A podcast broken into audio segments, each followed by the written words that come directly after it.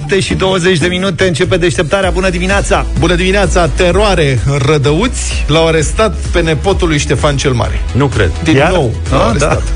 Ăștia, a mai fost arestat. Da. Mă rog, e nepot că zice el, gen văr cu arcul de triumf. Îi trece paralela la 45 pe supă. nu copiii tăi, nu, Luca, nu spun uh, glumele astea? Nu. A, nu? Astea erau glume cam de clasa a 5-a. Așa Pe vremea noastră. Da. Da. Dar ele mai pot fi reciclate un timp, știi? Uneori, da. Vezi? Bun, deci un nene care a cerut acum, el, uh, Cernoschi îl cheamă, Cornel Cernoschi, ceruse, de ce zicem că e nepotul lui Ștefan cel Mare? Că el a cerut la tribunal să-i fie retrocedată Moldova deoarece e nepotul domnitorului și pentru a-și susține acțiunea, deci argumentația lui, s-a folosit de fraza Moldova n-a fost a mea, nu e a voastră, ci a urmașilor urmașilor voștri și așa mai departe. A, și el fiind urmașul urmașilor. Da, a zis... Păi, e da, clar. mă, era era îndreptățit. deducție logică. da. Ha? Era îndreptățit să ceară. Era îndreptățit, s-a dus la tribunal. Băi, Eu cred că e foarte greu să fii judecător, dar uneori ești foarte frumos. Unul cu acțiune de asta. Am vrea să ne retrocedați onorată instanță Moldova. De ce? Pentru că noi suntem urmașii urmașilor. Adică eu sunt urmașul urmașului urmașului și așa a zis domnitorul Ștefan cel Mare, a zis Da. că nu e a mea, deci a mea. Cunoașteți afirmația domnului Îți dai Ștefan seama, cel Mare? dacă judecătorul ar fi spus da, sigur că da, vă retrocedăm Moldova, următoarea discuție era până unde e Moldova, până la Galați, până la Brăila, până la Buzău. Da. Știi, Uh, că interesant dădeam în că- altele. Da, te duci numai în partea asta înspre est, nu...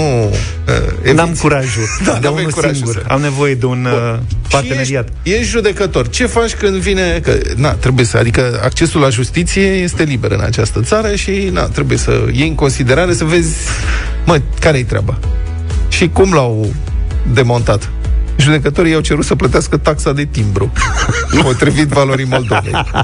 Și matale, dacă vrei retrocedare, potrivit legii trebuie să plătești taxe de timbru, care e, acum poate ne spune un avocat cât e procentual, eu știu că variază și poate să ajungă și până la 20% Și se plătește Din ce? înainte. din valoarea bunului retrocedat. E, Sau pe naiba. care ceri. Da, nu știu cât e, între 1 și 20% în funcție de condiții. Uite, dacă este vreun avocat sau o Dar și unul- judecător onorată instanță, vă mulțumim. Pe frecvență 0728 3 3 2 cât e taxa de timbru pentru o retrocedare? Te duci la tribunal și ceri o retrocedare. Cât e taxa de timbru? Stai mă puțin E nedrept. Pe dacă ăstea chiar ar fi luat în absurd Moldova, dar lasă Moldova, i-ar fi luat un bloc, i-ar fi luat, nu știu, un câteva hectare de teren. Uh-huh. De unde să plătești atâția bani în taxă de timbru? Dacă ești un om de bună credință, dar n-ai genul ăsta de bani. Doamne ferește să ajungă Luca într-o funcție de conducere sau să schimbe legi. Dar Da, sunt se unele, scoate taxa de timbru instant. sunt unele, Suspendă. sunt unele subtilități aici pe care noi nu le pricepem, dar trebuie să plătești taxa de timbru. Cred că nu pentru toate, nu sunt jurist, acum nu sunt avocat, oricum nu mă pricep prea bine, dar trebuie să plătești taxa de timbru. Judecătorul i-a spus că trebuie să stabilească, conform valorii Moldovei, să găsească actele în care este stabilită valoarea Moldovei, pentru deci l-a luat la mișto. De fapt, legal. Știi? Să Da, da, găsește da. unde este evaluată și potrivit acelei evaluări plătești taxa de timbru cât este ea. Și n-a vrut, nu? Băi, n-a vrut. A zis că nu că n-are bani sau nu știu ce, a zis că el oricum nu recunoaște legile statului român și ca atare nu vrea nicio să plătească vreo taxă de timbru. Mă rog, asta e o poveste mai veche, nu știu, acum vreo 5-6 ani.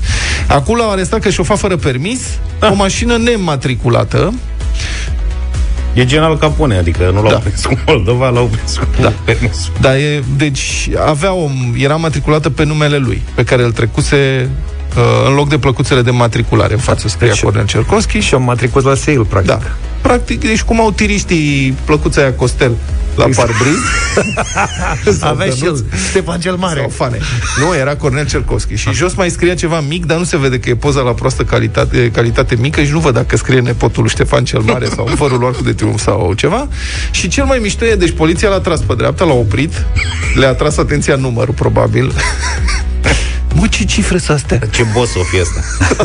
Mă, ce, ce, uite ce număr s-a dat drumul la numere de astea personalizate în România. Fănele, hai, trage-l pe dreapta. Nino, Nino, și l-au tras pe dreapta. I-au întocmit dosar, permis NEMA, mașină nematriculată și după care ăsta s-a urcat la volan și a continuat să conducă, știi? Da, da, da, da. L-au urmărit vreo 3 km, l-au mai oprit odată.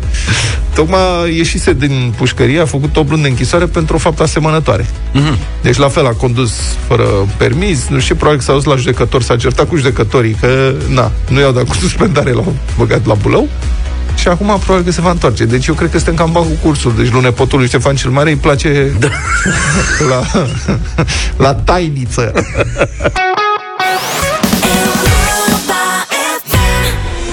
All or Nothing de la Share, 7 și 37 de minute. Taman când ne bucuram și noi de venirea primăverii, au venit, au apărut ghiocei, zambilele, ca ca Danin Soarea. Au apărut cireșele. Au apărut cireșele? Da. Deja? Da, bine.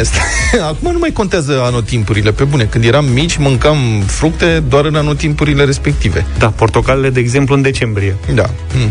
Sigur, păi portocale da. în decembrie, când se găseau. Sau când, când se găseau banane. Da. Stăteam câte trei ore la coadă ca să prindem patru banane verzi pe care le puneam pe șifonier și le țineam o lună. Sau le mâncam verzi. Sau, Sau le mâncam verzi dacă nu ne puteam abține. Bă, acum mi-am dat seama, e foarte greu, să, e foarte ușor, știi, să fii vegan acum sau vegetarian acum, știi? Că se găsești la orice oră, găsești în țara asta, între luna octombrie și luna martie, nu crește nimic de mâncat pe câmp, neanimal. Da. Adică nu poți să mănânci, nici șuperci nu sunt. Poate să rozi scoarță, scoarță de, scop, de copac. Să văd și eu cum ești tu vegetarian, fără conserve, fără supermarket, fără salată adusă din sere și așa mai departe. Se pun pe iarnă, cum se zice. Da. Ui toamna, ce? La congelator, cum ce? Mhm. Ardei, vinete... Și mănânci de la congelator pungă. Da. da. Cireșe. Cireșe. Cireșele 250 de lei kilogramul. 250 de lei kilogramul? 250 de lei în, în piață la Băneasa. Cât vine o cireșă? Băi, nu știu, asta mă gândesc. Câte cireșe sunt într-un kilogram? A numărat cineva vreodată? 250 de lei kilogramul de cireșe de Tanzania. Nu e fraier cine cere, știi cum se zice. Așa e. De deci, Tanzania? De Tanzania, sunt din Tanzania. Sunt Tanzania, de Tanzania. lângă Zanzibar. Ba, am intrat în rândul lumii. La anul o să vină cireșe de Maldive sau de genul ăsta. Am senzație. Deci 250 de lei, cireșe Tas... Nu, stai mă puțin. Deci nu Tanzania, Tasmania, mă scuzați. Ai, da. Da la gazetă scrie Tanzania, mă și miram, cum în Africa? Nu. Tanzania e aici, da. Tasmania e acolo. Și scrie Tasmania. Tasmania e foarte departe, 250 de lei la aceeași... Deci sunt ieftine la bani. La distanța asta. Da, se pot cumpăra 10 kg de ceafă de porc. Deci ori un kilogram de cireșe, care mai au și sâmburi, știi? Ei 10 kg de ceafă de porc dezosată. Sau 15 kg de piept de pui, aici nu m-aș băga. Nu, să rămânem la ceafă. Da. 10 kg de ceafă de porc, dă-le acolo de cireșe. Câte calorii au cireșele? Vorba aia. Da, e de 4 ori mai mare, deci costă de 4 ori mai mult decât kilul de mango importat în Peru. Știi ce am mai mango văzut? de Peru e cel mai scump mango, adică nu e mango oarecare. Serios? Da, mango de Peru e la care e vreo 25-30 de lei, în cel mai fericit caz, Aha. piesa. Păi da, știi ce este în magazine? Vine Am văzut, sunt afine din Chile. Da. O, pe cuvântul meu, tu ți imaginezi că drum fac afinele alea. Câte luni de zile sunt ele pe drum, că doar le imaginezi. Le culeg crude și, și se dezvoltă pe drum. Bananele vin cu vaporul. Da. Să da, vezi da. cât face ăsta zi, uh, pomelo, care vine din China cu vaporul și face câteva săptămâni pe Bine, mă, dar pomelo și banane nu cresc în România. Dar afine cresc în România. Sau afine, cum le zice. Da, da, Totuși, bă, să aduce afine din Chile și să nu poți să cultivi. N-am văzut nicăieri în magazine afine românești. Nu am văzut. Uite, poți să faci o seră, dacă pot. vrei, în spatele casei acolo, în piață și pui afine. Da. Da, asta este. Cireșele, zice, stimulează și susțin imunitatea naturală a organismului și reglează funcția sistemului digestiv. M-am documentat, v-am zis. E adevărat că la banii ăștia nu mai rămân bani pentru nicio digestie oricum. Degeaba.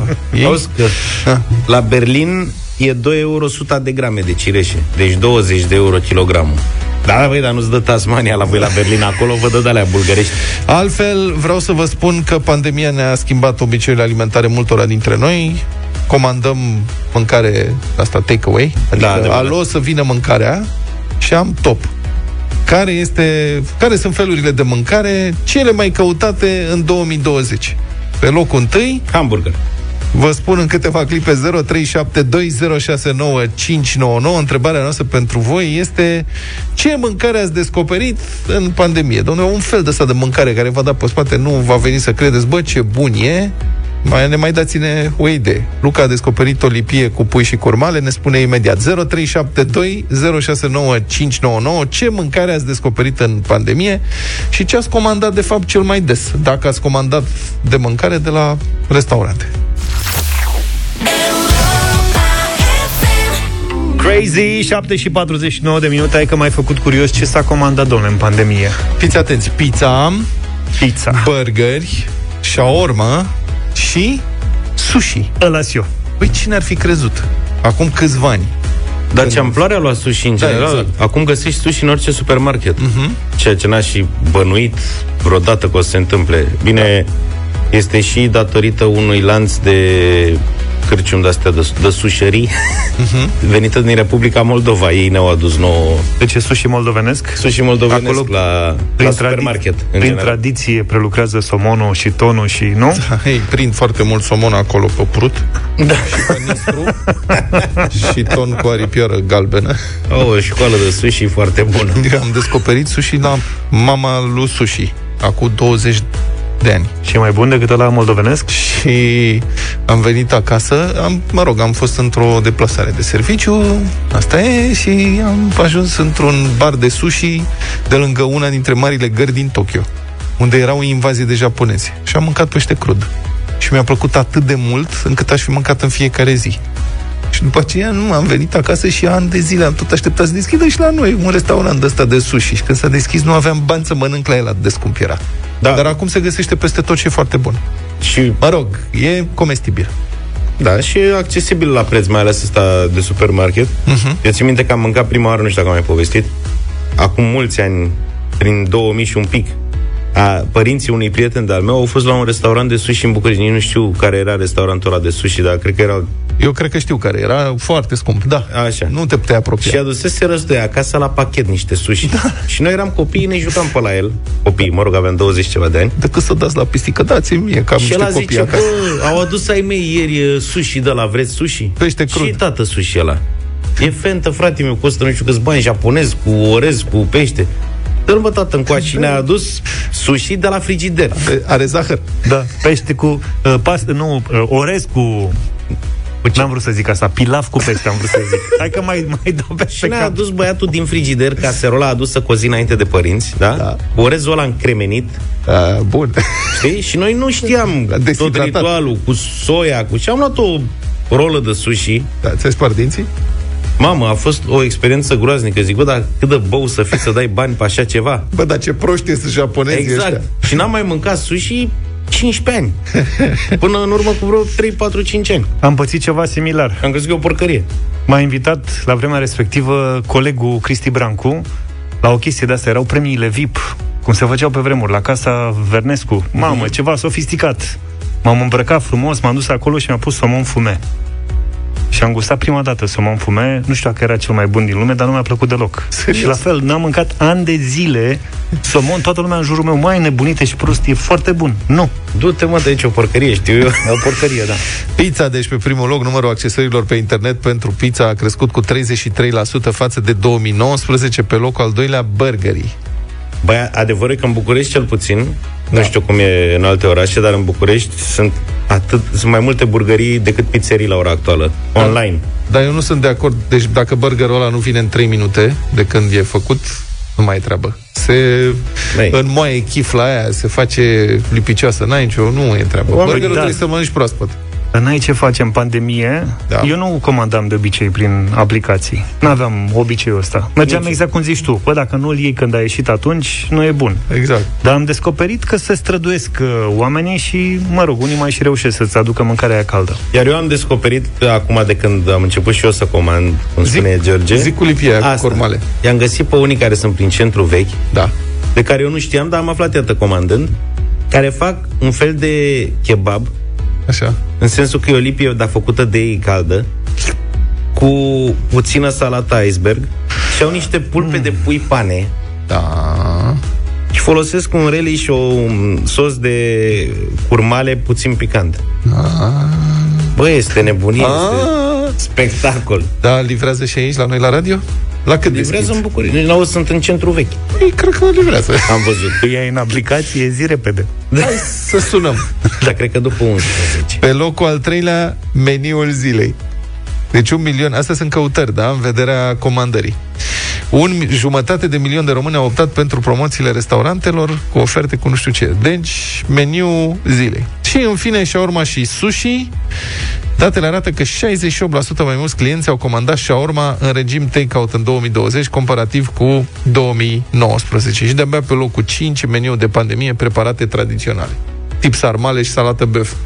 Eu Slavă aș Domnului. mânca sarmale la orice oră, sincer. Dacă mă trezești la 3 dimineața și mă întreb sarmale, da, Eu salată bef. sarmale. Salată băf, a? Da. Da, asta este. Eu am descoperit... Eu sushi că din Moldova. Da.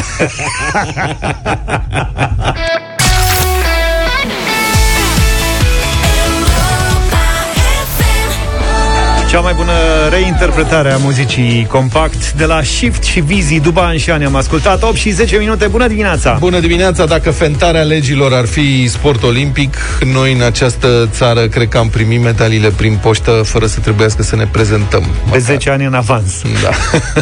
Deci fiți atenți, după ce în București, și nu numai, incidența acumulată la două săptămâni pentru COVID a depășit trei cazuri la mii de locuitori, autoritățile au decis, potrivit legii, interzicerea activității la interior a restaurantelor și cafenelelor, cu o excepție și vă rugăm să fiți atenți la formulare.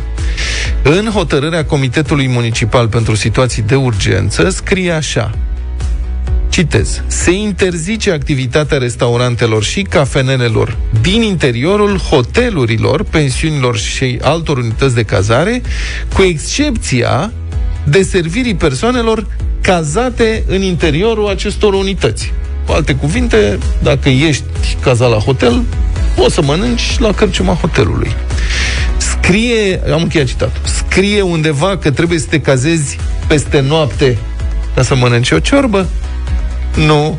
Prin urmare, mai multe hoteluri din București, care au și restaurante, au găsit o variantă legală prin care să profite de această portiță. Victor Marin ne demonstrează. Bună ziua! Bună ziua, fiți amabil. Cu menționa că n-am luat încă o decizie, aș vrea și o rezervare la dumneavoastră la restaurant, dar, mă rog, având în vedere toată povestea cu pandemia, nu știu în ce măsură se poate. Bun, deci ideea este în felul următor. În acest moment, doar persoanele care sunt cazate în hotel pot să beneficieze de restaurant. Fiind uh, bucureștean, nu prea se pune problema să mă cazez la dumneavoastră totuși. Bun, e- câte persoane veți fi dumneavoastră? Două persoane, eu Două și persoane. jumătatea mea. Ideea este că noi avem, uh, avem o ofertă pentru cei care sunt din București și nu numai. Ideea este așa, pentru 50 de lei o să aveți o cameră 30 de minute. Pentru 30 de minute în sistem. Asta înseamnă că se achită o taxă la recepție, cum ar fi de 50 de lei, și după aceea puteți să stați în restaurant. O să avem nevoie de cele două buletine în momentul check-in-ului, se semnează fișa de check-in, se completează cu absolut tot și după aceea stați liniștiți în restaurant. Și există vreo consumație minimă, având în vedere că nu mă cazez treabă. peste... Nu? Nici o treabă. Nu. Veți veni cu mașina? Da, Parcarea o să aveți gratuită, deci nu s-a achitat pentru parcare și de asemenea, din câte știu, s-ar putea ca colegii mei de restaurant să vă dea și un 10% discount la notă. Să știți că de la ora 3 la 6, de luni până vineri, restaurantul este închis, se face curățenie. Va redeschide la 6, de la 6 până la ora 23 este pentru cină. E bine că faceți curat. Da, na, vă dați seama. Bine, vă mulțumesc frumos. N-aveți atâția. O zi bună. Mamă, bravo, Victor, e bine că faceți curat. Este un client preocupat. Eu și jumătatea mea. Deci ați înțeles care este trucul? Practic te cazează formal. Băi, Vrei să da, mănânci? Nicio problemă, te cazăm cât, mă? Hai, cât, să apar, cât e minimum să apare în sistem? Jumătate de oră. Gata, boss, jumătate de oră și îți dăm reducere, 10%. Tragedia e că în cele mai multe rânduri măsuri de genul acesta afectează o bună parte dintre cărciumarii de bună credință da. și favorizează pe cei care găsesc fel de fel de Portițe. portițe, cum au fost practic pe toată durata pandemiei terasele de fițe unde au fost uh, închise cu prelată transparentă și au funcționat uh, Da, dar e o fără nicio șmecherie, problemă. ai o șmecherie care nu e acceptată legal. Adică Păi, prelatele ele, alea... ele au funcționat. Da.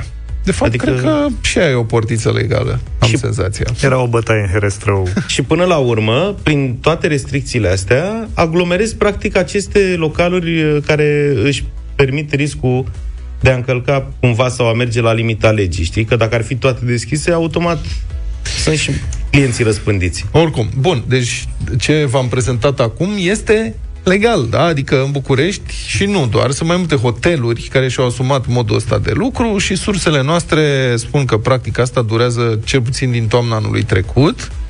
Victor Marin a stat uh, de vorbă cu câțiva avocați. Aceștia consideră că atâta vreme cât în hotărârile comitetelor pentru situații de urgență nu se menționează o durată minimă a cazării, deci dacă nu spun că trebuie să stai 24 de ore sau ceva, practica pe care v-am prezentat-o ar fi de fapt legală. Desigur, câtă vreme se respecte și celelalte măsuri sanitare și nu sunt cazați simultan mai mulți clienți decât are capacitate de cazare hotelul respectiv.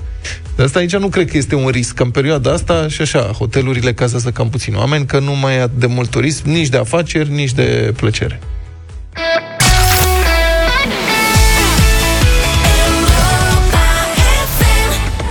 Fever de la Dua Lipa, 8 și 22 de minute, sunteți cu Europa FM, se întreabă cineva oare și cantina Parlamentului este închisă? Păi având în vedere că se doarme și în Parlament, bănuiesc că e, e cu cazare și masă da. și acolo. Mulți sunt cazați acolo de ani de zi. Tot despre creativitate în fentarea legilor, băi, suntem interminabil subiectul ăsta. La Bârlad, 9 preoți de diferite grade. Sunt și pe grade, nu? și mă gândesc. Spun, au fost amendați de Poliția Județeană pentru că încălcau regulile antiepidemice participând la, citez, un eveniment privat într-un restaurant. Adică erau la un chef la cârciumă. Mai bine zis. Incidența este de peste 3 la mie în Bărland, așa că restaurantele sunt, din păcate, închise, dar iată, nu pentru toată lumea. Și Potrivit Poate sfințeau restaurant, au profitat de perioada asta și îl sfințeau. Să sfințăm o bardacă. Potrivit surselor g4media.ro este vorba despre episcopul de Huș, protopopul de Bărlad și alți șapte părinței. Poliția a fost anunțată de niște persoane cu spirit civic sau de niște răuvoitori. Acum depinde din care unghi privește. A venit echipajul și când a venit echipajul, părinții au pretextat că ei, de fapt, sfințeau niște mobilă nouă din cârciuma respectivă. Magic, practic. Făceau pase magice. Poliția a aplicat amenzi de 6500 de lei, preoții au încercat să-l facă scăpat pe episcop, care este șef. Bosul. Protopopul a declarat publicației Vremea Nouă că preasfinția sa Ignatie, episcopul, de fapt nici n-a stat la sfințare, sfințirea respectivă. Citez. El, adică preasfinția sa episcop, a venit până la salonul royal doar pentru a oferi Așa îi zice locul. Doar pentru a oferi doamnei Rotaru, nevasta patronului, un buchet de flori. Și a se scuza că este chemat la episcopie. Fica mea, eu aș sta la sfințire la voie să sfințim canapeluța, măsuța, scăunașele, da, m-a chemat la episcopie, am o treabă, am o ședință. Am, o, am un breaking news la episcopie. Da. Mă scuzați, un buchețel de flori din partea mea, Doamne ajută. Am fost solicitați, a explicat protopopul, că tot nu era activitate la restaurant, fiind închis, să sfințim sala mică din acest restaurant, care are mobilă nouă. Păi, foarte bun. Dar poliția nu i-a crezut, deci sfințirea ca sfințirea, dar înțeleg că le dă amenzi de 6500 de lei. Bă, oare merge explicația asta și la nevastă? Adică, de unde vine norociturile lor? Am fost la o sfințire, dragă. la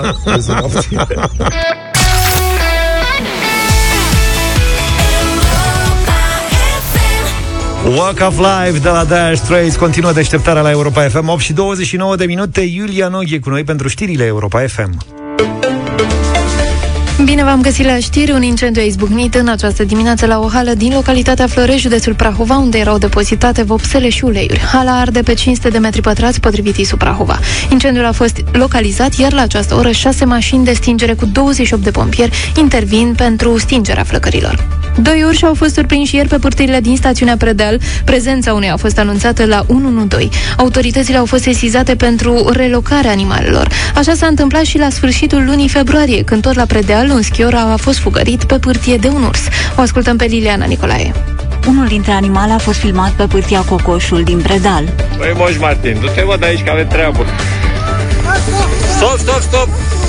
Stați pe loc, stați un pic pe loc.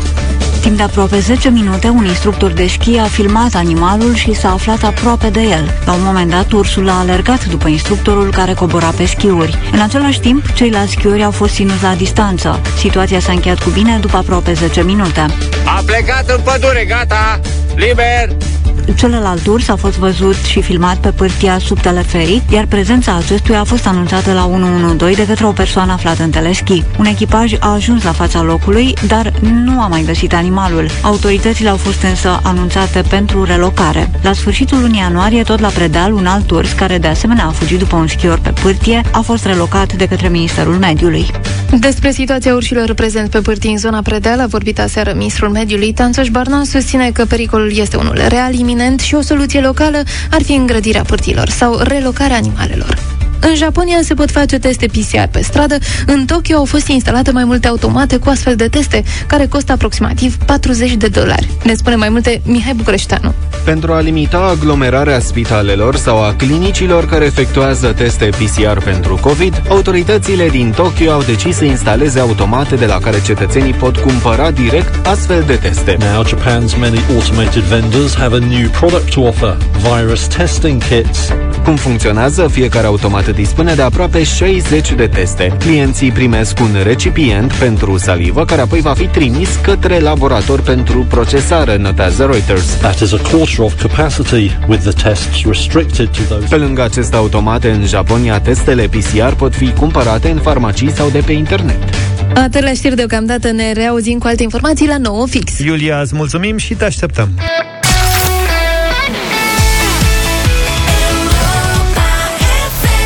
8 și 34 de minute Ne-am blocat undeva în județul Vaslui Că și mai Da. devreme tot de acolo am dat știri. Cum să ne mai furăm singuri căciula? Până acum nu e cineva vinovat în mod special pentru asta, dar situația e de așa natură, o să vă descriu imediat. Deci, în județul Vaslui, incidența crescută a infecțiilor cu nou coronavirus determină impunerea de noi măsuri de protecție în mai multe localități, dar nu și în reședința de județ, în municipiul Vaslui în sine, unde, miracol, incidența e chiar și de două ori mai mică decât în Bârlad, Bârlad. de exemplu. Adică la Bârlad incidența e de 3,18 la 1000, drept pentru care aici s-au închis restaurantele, barurile, păcănelele, mă rog, diverse localuri uh, publice și nici măcar sfințirile în grup nu mai sunt permise, ați văzut? e teroare. Însă la Vaslui, 50 de kilometri mai sus, incidența este de numai 1,5 la mie. Și cum este posibil? Adică cât de separate pot fi lucrurile în acest județ? A explicat primarul Bărladului cu Năduf, de fapt, citez. Cred că vasluienii nu vor intra în scenariul roșu niciodată, a spus dânsul, pentru că au 120.000 de locuitori.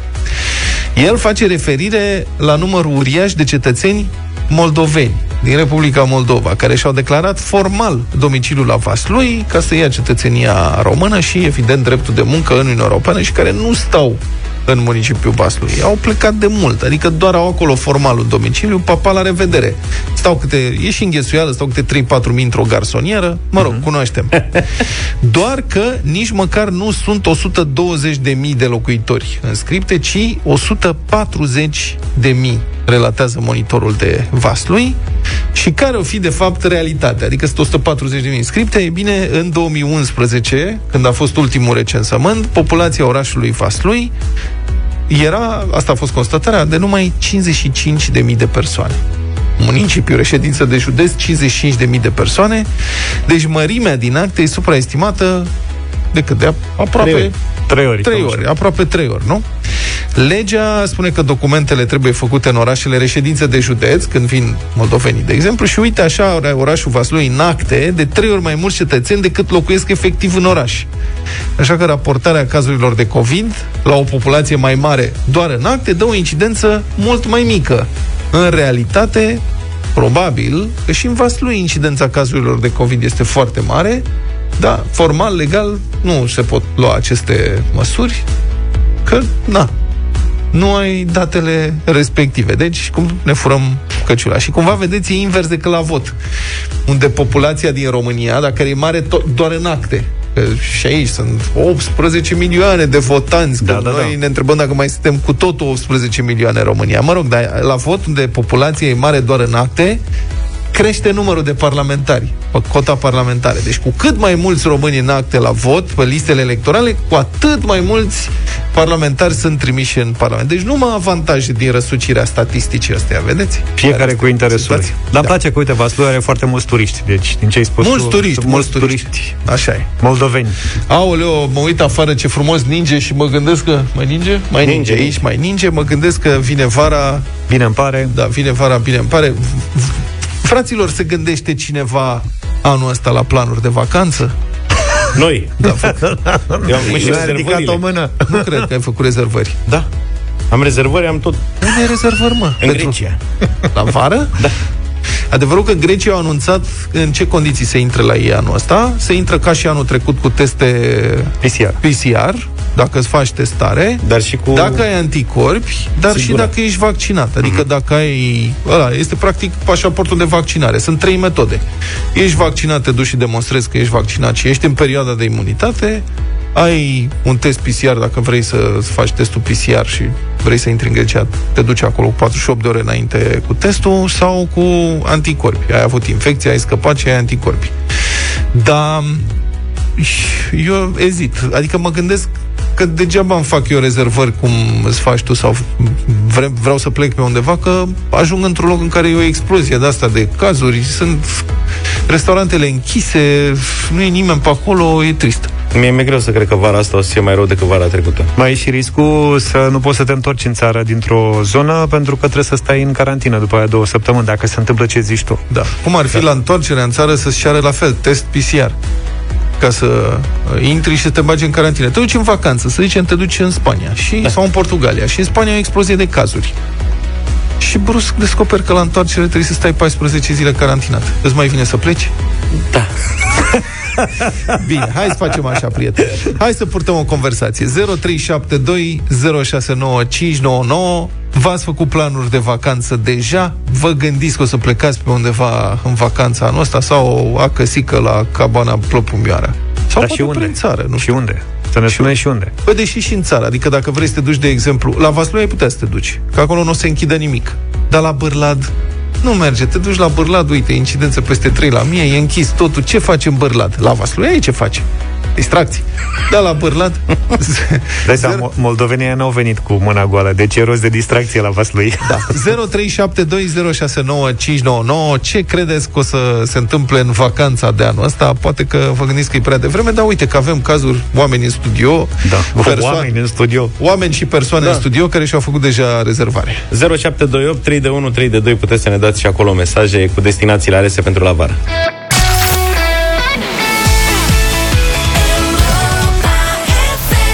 Staying Alive de la Entrance, 8 și 49 de minute. V-ați gândit să plecați undeva vara asta? V-ați făcut uh, rezervări? Cam Parcă- pe unde vă gândiți să ajungeți așa? Parcă văd ieri cozi de alea la Proma Monas, Promahona să zice. Da, da, da, da, da, da, da. da. Aia e tragedia. Da. Da. Că mă aștept să meargă jumate din România în Bulgaria și Grecia la vară. Vor, nu vor să înțeleg mergi. că e deschis. Unde să mergi, mă? Unde să mergi? Poți să mergi oriunde, să știi că oamenii au început să-și facă deja rezervări. Ia. Avem uh, multe telefoane și mesaje. Începem cu mesaj.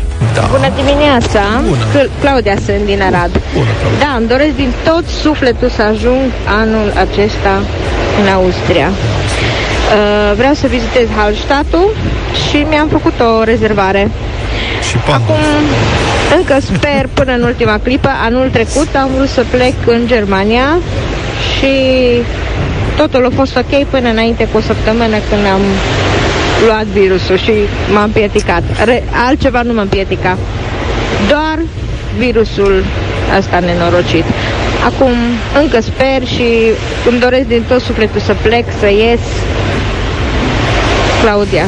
Bine, mă, Claudia, dar na, apoi ție ți și simplu. De acolo, din Arad, imediat ai ajuns. Ungaria, Austria, Germania, tot. Da, corect. Așa cum anticipăm, anticipam, sunt nenumărate mesaje cu rezervări deja Nu cred. făcute în Grecia. Ba chiar, uite, cineva ne scrie Andreea că în aprilie pleacă în Maldive, deci nici cu Maldive nu s-a stins. Bă, eu cred că toată perioada asta cât au venit pe Facebook fotografii din Maldive, Zanzibar și alte zone de astea, uh-huh. i-a incitat pe oameni, știi, și au zis, ba, mă, ia să-mi fac mă și eu o rezervare. Hai să vorbim cu Petru. Bună dimineața! Salut, Petru! Bună dimineața, domnilor, bună dimineața! Bună. La fel ca și anul trecut, tot în Grecia, tot Grecia. în Tasos. În Tasos. Tasos. Tasos, pământ românesc. Aha. Și cum e, ați reușit să vă vaccinați, tu și familia? Nu, Încă nu, nu. am, am făcut uh, COVID, A, am anticorpi. trecut teste, Ah, dar ok. uh, momentan încă mai așteptăm, nu ne vaccinăm. E neplăcut testul ăla de PCR, că-ți vără drăciile în nas. Eu nu înțeleg, mă, dacă se ia prin respirație și purtăm măști ca să nu emitem strop de salivă cu virus. Așa. De ce trebuie să ne îmbage în nas bățul ăla? Nu e mai simplu să scuipăm pe o lamelă? Și că s-a vorbit la un moment dat intens despre un nou test uh, pe bază de salivă, dar da. văd că n-a mai apărut nimic nou cu... Mă, le face plăcere, mă, le face plăcere. Lucian, bună dimineața! Bună, Lucian! Bună, bună dimineața! Neața. La mine problema este invers. Mm. Eu vin din Italia în vacanță în România. Și? Asta a dat provocare.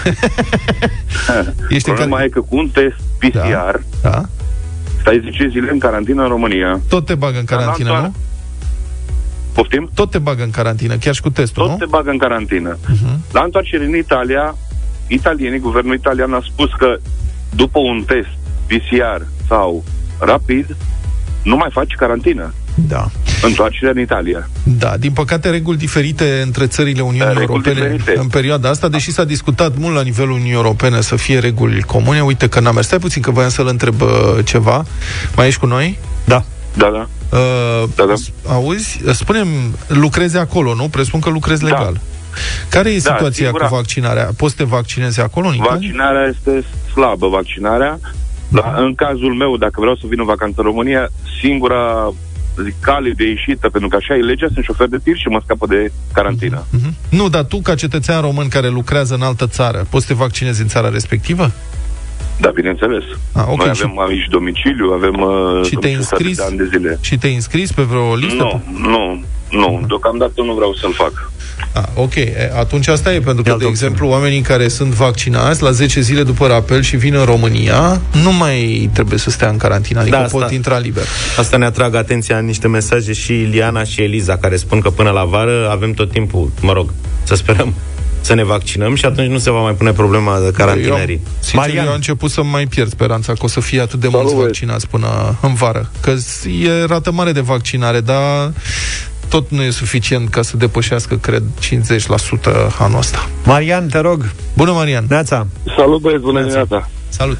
Uh, Eu ce să spun, am început uh, pandemia anul trecut, uh, m-a prins direct în Italia. Am vrut să vizitez uh, Veneția și n-am mai apucat.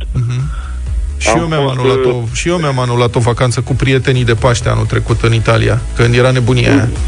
Da, eu am plecat, nici nu știam, n-auzisem nimic în țară de coronavirus, am plecat în Italia și când am ajuns acolo, Buf. a început nebunia cu cetățeanul italian infectat.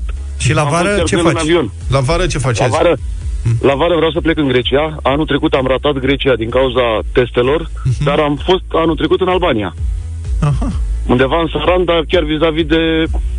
o Interesant, insulă- am auzit păreri foarte împărțite despre Albania. Unora le-a plăcut Da. mult, alții n-au suportat. Mie mi-a plăcut, nu o compari apro- a, la fel cum e în Grecia, dar Bine, Grecia mulțumim ră- mult. Deci Grecia tot- rămâne regină din ce văd. Eu mai am un mesaj în sensul ăsta. Mamă, ce aglomerație o să Da, fie în domnilor, Grecia. uh, ce am reușit până acum să-mi, să-mi fac rezervare este pentru perioada 40 octombrie în Creta. Dar v-aș provoca să facem o discuție, dacă se poate, despre câți bani, câți bani avem de recuperat de la diferite companii aeriene. Eu, de exemplu, am de la o companie aeriană românească, nu Tarot, să zicem oarecare alta, aproape 1000 de euro. Și eu. Pe care pf, nu, eu nu cred că o să-i mai văd niciodată. Cu respect, eu ce am pa- din Danemarca. Da, uite, ăsta e un subiect bun de discuție. Poate mai primit- reluăm discuția pe tema asta în câteva zile. Am mai Ok. primit ceva mesaje și uite, le pun deoparte și reluăm discuția. Poate facem mâine.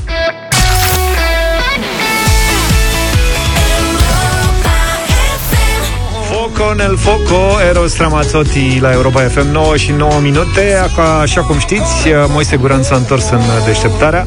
Ascultăm în fiecare miercuri dimineață, puțin după ora 9, Busy Nation. Bună dimineața, Moise! Bună dimineața și bine v-am găsit!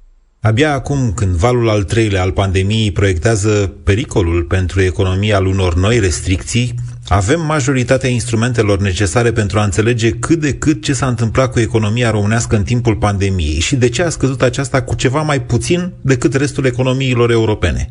Înainte de a vă explica cât mai schematic posibil aceste lucruri, vreau să atrag atenția că statistica oficială din România nu numai că oferă datele foarte târziu, îngreunând astfel sarcina decidenților politici, dar vine și cu niște revizuiri de date care pun sub semnul întrebării aproape orice statistică oficială din România.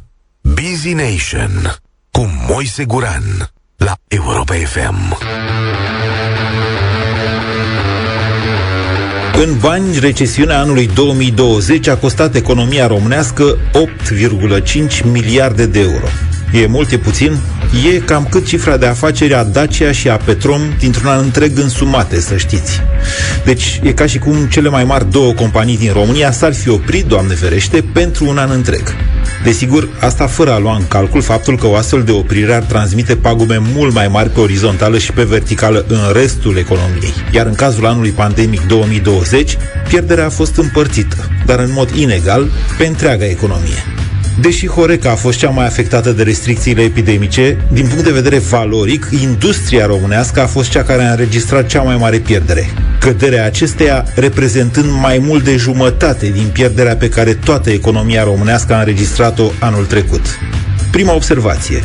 Cum cea mai mare parte a valorii adăugate este produsă de industria exportatoare, rezultă că cea mai mare parte a căderii economice din 2020 nu a fost provocată de restricțiile epidemice de la noi din țară, ci de restricțiile epidemice și reducerea consumului în țările vestice, acolo unde industria românească exportă cu preponderență.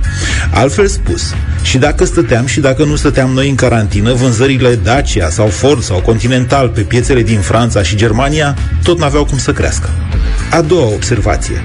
Cum salariile fac o bună parte din valoarea adăugată a fiecărei firme din România, oprirea industriei din perioada stării de urgență ar fi provocat o cădere economică și mai mare dacă statul nu ar fi intervenit prin programele de șomaj tehnic, suportând parțial costurile cu salariile și împiedicând astfel o creștere foarte mare a șomajului.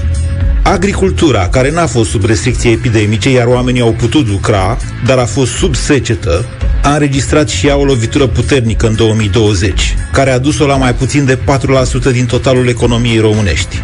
Cel puțin după știința mea, agricultura românească nu a mai reprezentat niciodată atât de puțin din totalul economiei, în condițiile în care încă mai sunt vreo 2 milioane de români care sunt ocupați în acest sector, majoritatea lor în ceea ce se numește agricultură de subzistență. Un alt sector în care oamenii au putut lucra indiferent de valurile epidemiei de coronavirus a fost cel al construcțiilor.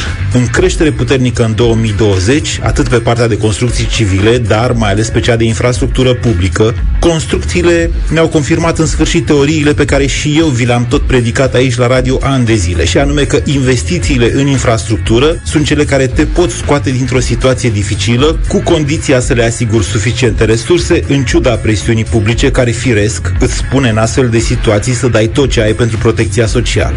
Un al doilea sector care s-a descurcat cel puțin la fel de bine, dacă nu chiar mai bine în pandemie, a fost desigur cel al comunicațiilor și tehnologiei informației. Nu numai că IT-știlor le-a fost mai ușor decât altora să lucreze de acasă, dar suspectez eu că firmele lor s-au descurcat excelent și pe partea de export de servicii și produse către aceleași țări occidentale care n-au mai vrut să cumpere Daci, volane de BMW, cablaje pentru Mercedes și alte produse industriale românești. A existat chiar și un al treilea sector, să știți, care a contribuit cu creștere la economia anului 2020. Aveți o singură încercare ca să-l ghiciți.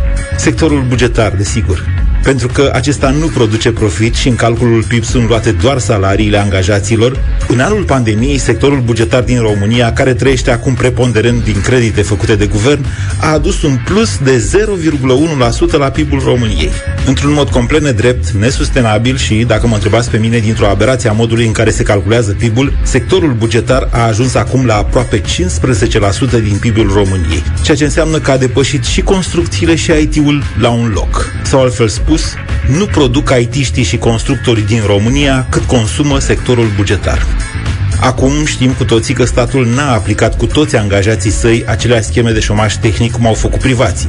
Dar, uite, pentru că a preferat să se împrumute masiv și să le plătească salariile întregi, acum statul se poate lăuda cu una dintre cele mai mici scăderi economice din UE. Două vorbe vă mai spun și plec. Consumul populației a scăzut cu 5% în 2020, asta deși pe total veniturile populației au crescut.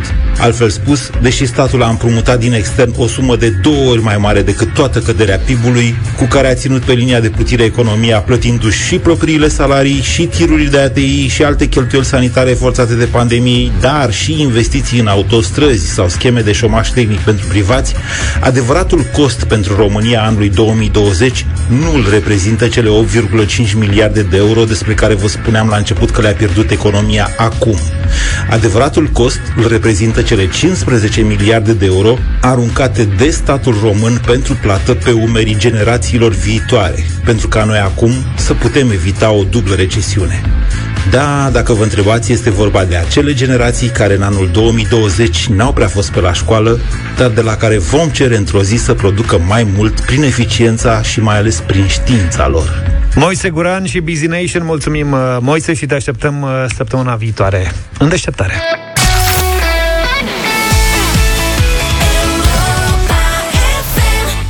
9 și 22 de minute, deși am fost tentat să facem o bătălie cu piese de Crăciun, având în vedere ce e afară, uh, am ales să nu, totuși, să nu-l chemăm pe Moș Crăciun înapoi în martie. Da. Eu? Da. Eu că eu fac primul propunerea. Prieteni, multe clipe plăcute și poate cine știe și unele creșteri de natalitate s-au petrecut uh, pe uh, sunetul frumos al acestei piese făcute celebră, făcută celebră de un film la fel de bine cunoscut pe la sfârșitul anilor 80 în uh, România, în care juca o Kim Basinger uh, tânără și decoltată și un Mickey Rourke care încă avea mințile la el. Copii, Totul... vreți să vă spun o poveste? Da. și să știți că mulți români și atunci și acum, când priveau uh, scena respectivă, se gândeau, bă, dar ce cald e la ăștia în casă, că se pot dezbrăca. Deci, care va să zică Joe Cocker, You can leave your hat on.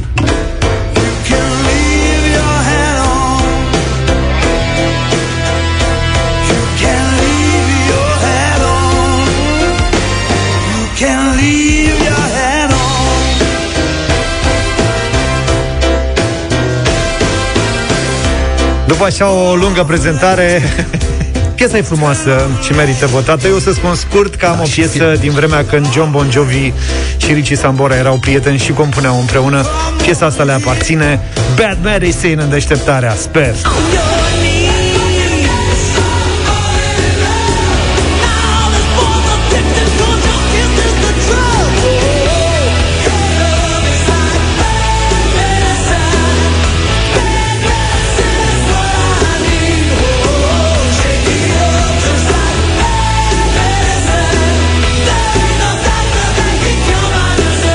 0372069599 Așteptăm voturile după ce își prezintă și Luca piesa. Da, mie propunerea lui Vlad nu mi-a amintit de film, mi-a amintit denunțile anilor 90-2000, fapt pentru care vin cu o piesă din același spectru, Tom Jones, Sex Bomb. And yes,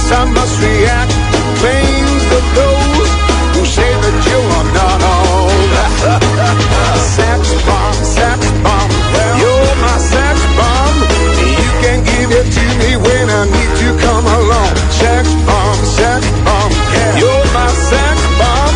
And baby, you can turn me on. Turn me on. Hai să vedem ce se întâmplă 0372069599 Intrăm în direct cu Alin Bună dimineața! Salut Alin! Tu, Alin. Bună dimineața. Să treci. Să fie Bon Jovi cu malpraxisul. ce ce bună e! Bravo, Alin, mulțumim pentru vot. Adriana, bună dimineața! Bună! Bună! Bună, bună dimineața! Bună! Cu Tom Jones, Sex Tom Bomb. Jones. Sex Bomb să fie. Bomb. Bună dimineața, Constantin! Neața! Constantine! Uh, Constantin, uh, sunt băi băieți, în primul rând voi sunteți așa de bun prieten între voi, încât uh, constat când vin uh, minte, cuvintele lui Cicero. Câte lucruri nu le-am fi făcut niciodată pentru noi, dar le facem de dragul unui prieten. Ce Bine, frumos. acum fiind uh, epigramistul lui Vlad, uh, votez imparțial. Deci votez cu melodia Joe Cocker. Mulțumim foarte mult pentru votul imparțial. Hai și cu natalitatea. Horia, bună dimineața! Salut, Horia! Bună dimineața! Cu Luca, ca întotdeauna. Mulțumim. Bine, Horia. Ștefan, bună dimineața! Salut, Ștefan! Bună dimineața, cu Luca, ca întotdeauna. Mulțumim. Auziți să ne trimiteți... Să vă fac legitimație. Da. Să vă facem așa. Ne face legitimație, în principiu, când sună... Sunt membrii da, e fan clubului. Și Ștefan, asta e...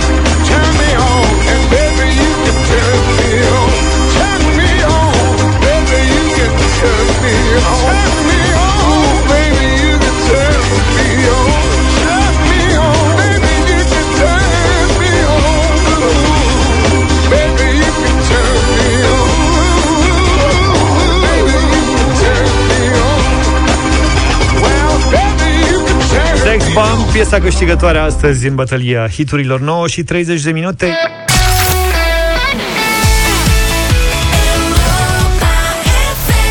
Save Your Tears de la The Weeknd, 9 și 36 de minute. Ca de obicei, la ora asta, sau așa cum încercăm, avem uh, câteva sunete interesante, ceva um, care, mă rog, e mai greu de auzit de obicei.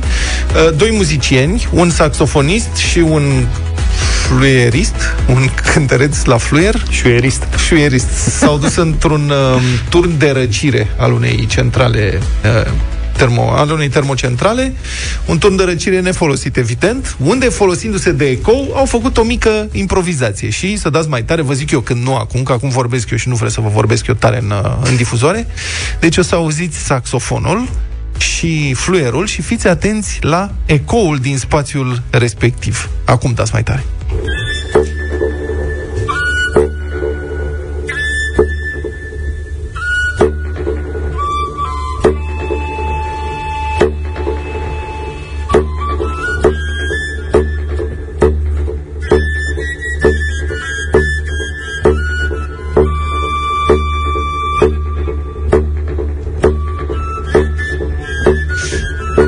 Acudați mai încercă să vorbesc. Zici că e începutul de la Antol sau ceva, știi? Antol românesc, pac. Deci ăla e ecou.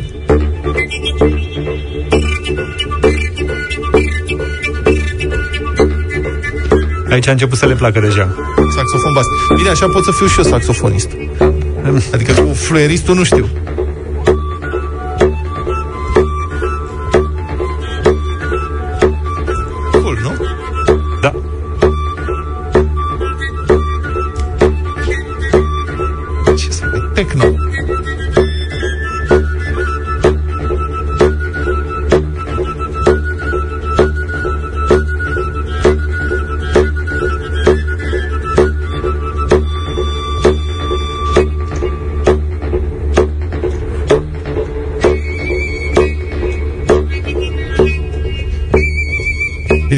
Tot țin așa că nu e, nu e greu, adică saxofonul face bunk-bunk, dar astea sunt spații în care din când în când vin oameni pasionați de sunet și încearcă diverse experimente. Mai avem...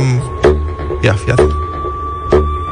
Da, vrei să dăm uh, sunetul celălalt? Da, să dăm și sunetul celălalt tot într-un turn de răcire gol de la o centrală, de la o termocentrală, cineva uh, pocnește un balon.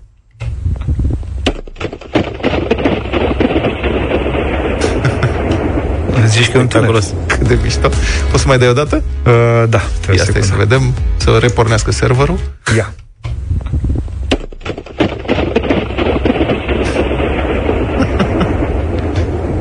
Ok.